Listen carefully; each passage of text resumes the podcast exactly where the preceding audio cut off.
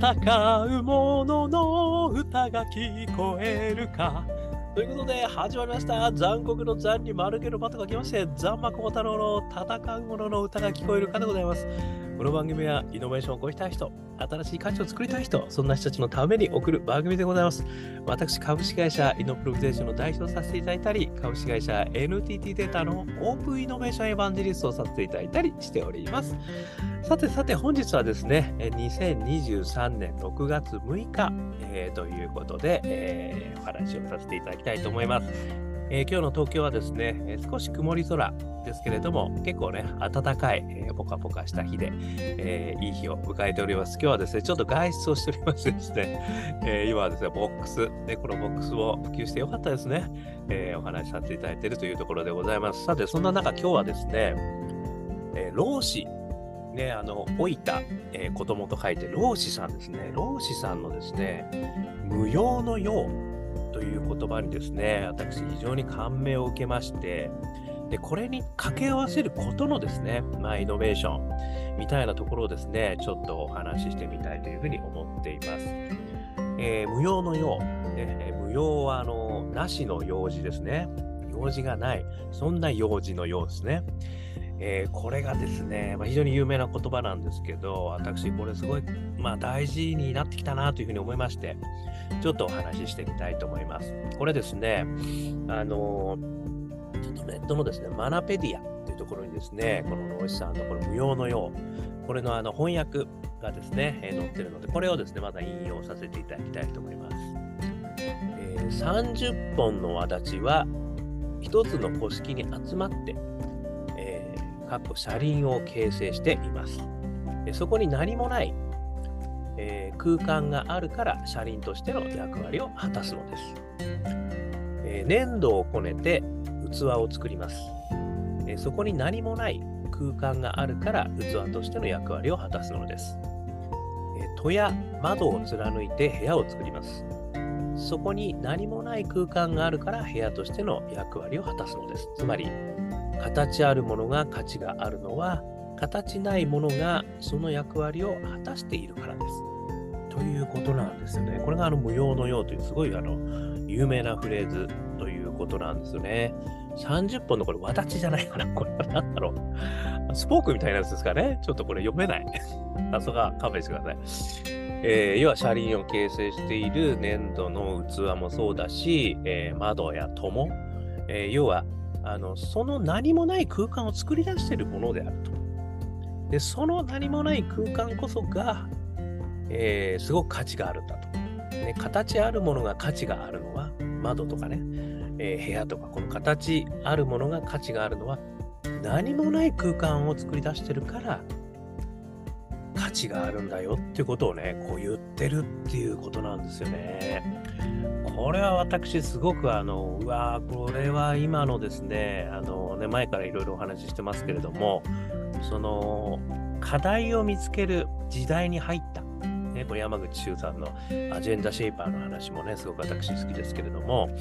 そういうことをなんとなくこう、ある意味こう表現してるのかなって気がしたんですよね。あの、要はその形あるものだけ、もしくはね、あの、役に立つと思われるものだけに価値があるというふうに思いがちだよねと。ところがその形あるものではない形のないもの、形のないところ、もしくはその役に立たないところっていうのがね、ちょっとこれは抽象化して考えると、そういったところに実は価値があって、で、それとその形のある、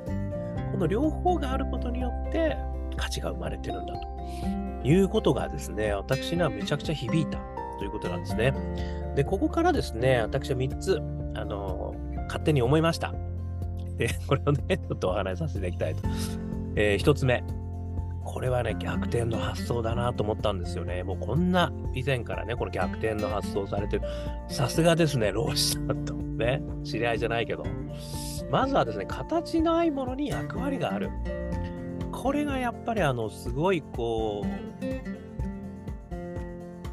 見ですよね。これこそがやっぱりこう、まさにあのアジェンダシェイパーじゃないですけれども、今課題だと思われてること以外に実は課題があるんだと。今、ね、こういうメリットがあると思ってること以外に、あの、実はメリットがあるんだと。まあそういうことをですね、あの、言っていただいてるような気がするんですよね。だから、今価値があると思われているもの以外のところに実は価値があるんだよと。ね、何もない。ね、部屋の中は何もない。その枠っちょに価値もあるけども、でも中のその何もないというところにも価値がある。これはですね、やっぱりこの逆転の発想だと思うんですよね。見えないもの。もっとね、さっきも言いましたけど、広げると役割があると思われていないこと。ここに価値がある。で、これがやっぱり逆転の発想で、あの、アジェンダシェイパーのようにね、新たに課題を発見する。その目に見えていないことに新たに発見をする。以前ですね、6次元の発想みたいなこともね、ちょっと覚えてる方いらっしゃるかもしれませんけども、要は、その3次元の他に、えー、実はいろんな価値があるんだよということをね、あのもっと幅広に考えてみよう。こういうことともですね、すごくあのシナジーがあるお話だなって思った。これがまず1つ目ですね。で、2つ目。不便益。思ったんですよね。これもですね、あの実は以前ですね、これあの、京都先端科学大学の川上浩二先生のですね、不便益というあのお話を伺いました。これ不便、ね、えー、便利の反対の不便、ね、あらずの便ですね。で、駅、便益。だから便益、えー、不のあらずですね。ですから、不便益。これがですね、その、川上先生は、あのこう言ってるんですよ。不便益とは、不便だから得られる利益のことで、えー、あるということを言ってるんですよね。で、ここもですね、あの例えばね、その時で言ってたのが、かすれるナビとかっていうのを言ってたんですよ。で、これは何かっていうと、ナビってね、普通、あのいろんなものこうナビしたら、で、履歴とかに残って、で、あ、またこれもいいやってなるわけじゃないですか。いろんなところにね、こうナビゲーションしてくれる、そういうアプリたくさんありますよね。でもこの、かすれるナビは、通った道がかすれていくんですよ。だから、最初はナビゲーションしてくれるんだけど、どんどんどんどんかすれてって、おい、なくなっちゃった。ちょ、覚えとかなきゃいけないの、これっていう。そういう不便さをね、あの提供するナビなんですよ。で、これは何なのかっていうと、ある意味ですね、その、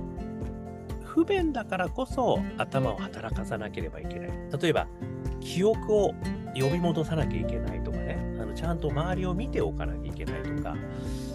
便利になっちゃったからアプリだけ見てね、周りも何も見ないで、道端の小石も道端の草花も見ないでね、もしくは看板もお家も見ないでついちゃう。まあそういったのが果たして本当にあの価値のあることなのかっていうような問いかけなんじゃないかと、これはもう私の勝手な解釈ですけど、思うわけですね。だから不便だからこそ、そこに見えてくるいろんな価値で、自分自身を主体として、やっぱりきちっと判断しなきゃいけないとか、覚えなきゃいけないとか、そういった価値がね、こう自然にこう降り注いでくるわけです。ね不便だからこそ。だからね、これもね、あのー、非常にこの無用のようにですね、私はすごくつながるんじゃないかなと思ったんですね。つまり、あの便利なものだけにね、あの目がいってしまうも、あえて不便にすることで、そこに生まれる価値があるよねと。まあ、まさにこの川上先生の不便益のような、なんかそういう考え方をすることによって、これまたね、アジェンダシェイパーとして、新しい課題の見つけ方ということがね、できるんじゃないか。これが2つ目、私思ったということですね。そして3つ目。これがですね、やっぱりちょっと一番最終的に思うのは、あの役に立つから、まあ、もしくは価値があるから、からの脱却ということがですね、一つ言えるんじゃないかなっていうふうに思ったんですね。これ何かっていうと、やっぱりその世の中でね、これは価値があるからこそ、あの、いいものなんだとか、あの意味があるんだとか、あと役に立つことをしなければいけないとか、役に立つからいいものなんだとか、なんかそういう考えがね、まあ基本的にはあるですよね。で、できるだけ役に立つことしたい。ね、お役に立てて幸せですみたいな私もよく言うんですけど、そういうことでなく、役に立たなくてもいいんだと。でもその役に立ってないということ自体が、実はすごく価値を生んでるかもしれないよねと。まあ、もしくはその価値がないと思われていること自体が、もしくは価値がないこと自体が価値になるということがね、あのあるんじゃないかということがね、言えるんじゃないかなって思ったということなんですよね。だからこう、まあ、これは本当にその、ある意味そのバイアスにね、あの、縛られていることなんだろうなと思うんですよね。何か役に立つことをしなければいけない。価値のあることをしなければいけないってことは、実は、それが本当に価値があることなのか、もしくはそれが本当に全ての役に立つことなのかは、わからんじゃないかと。いうことをね、一休さんの土地じゃないけども、まあ思った。ということですね。この不要のようっていうのはね、ものすごく深い言葉だなと私は思ったんですよね。で、そう考えるとですね、あの大事なことはですよ、価値があること、もしくは役に立つことをする。ということではなく、やっぱり自分のパッション、これに基づいて、自分のパッションに基づいたことをやるっていうことが、まあ、最終的にはね、すごく自分のためには少なくとも価値があるので、それでいいんじゃないかなって気がするんですよね。で、そこから始まって、それが、まあ、イノベーション3つのフレームじゃないですけれども、仲間を呼んで、そして大義になって、まあ、みんなの価値に共有化されていく。でも最初から、なんかみんなの役に立つこととか、みんなの価値になることって思わなくていいんじゃないかと。自分のパッションに従ってやること。で、そのパッションは大好きパッションかもしれないね。パッションの4証言っていう話もね、させていただきましたけど、リタパッションかもしれない。個性派パッションかもしれない。脱出成長パッションかもしれない。どれでもいいんだとは思うんですよ。でも自分の体重が乗っかることをまずはやってみて、でもそれは少なくとも自分にとっては価値があると思ってることなんですよね。だそこから始まって、で、それがみんなにね、みんなのためになるのかならないのかわからないけれども、やってみる、やり始める。これがね、やっぱり結局は大事になってくるってことをですね、この不要のよう、あ無用のようですね、無用のようの中では、あの言えるんじゃないかなってことをね、私は思ったというお話でございました。ですのでね、なんかこんなことやっても意味がねえんじゃねえのかとかね、あの思っちゃうことも私たくさんありますけれども、そこに実は意味があるかもしれない。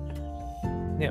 でも自分がなんかそこに気になるんであれば、まあ、もしくはすごく違和感があるんであれば、それを動いてみる、やってみる、話してみる。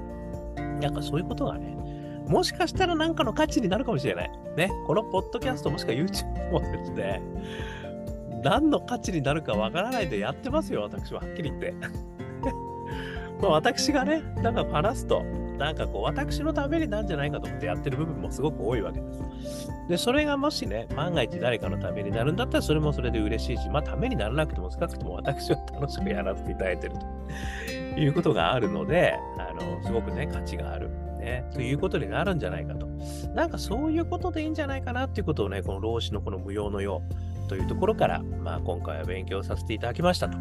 いうお話をさせていただきました。えー、少しでもね、えー、参考になりましたら幸いです。ちょっとね、老子の最初の30本のこう車編にね、こうなんだろう、服と書いて、これが何と読むのかということがね、私にはちょっと分かりませんでしたということで ね、そこはちょっと多めに見ていただいて、ぜひですね、このあの、サイト、ね、サイト見ていただいて、えー、マナペディアにですね、ちょっとすごい詳しく書いてあるので見ていただければ最高になると思います。ということで、えー、少しでも参考になりましたら幸いです。ということでね、えー、YouTube、えー、ポッドキャスト、毎日話してますんで、よかったら登録してください。そしてね、えー、Twitter、Facebook、こちらもですね、毎日アップしてますんで、えー、一言ね、メッセージを添えて、えー、ポッドキャスト聞いたよ、ね、YouTube 聞きましたよ。えそれするとね、私もすぐ仲間にあのさせていただきますので、えー、よろしくお願いします。えー、そしてですね、えー、アカペラグループ、香港ラッキーズ、ね、私が歌っておりますよ。6人グループですよ。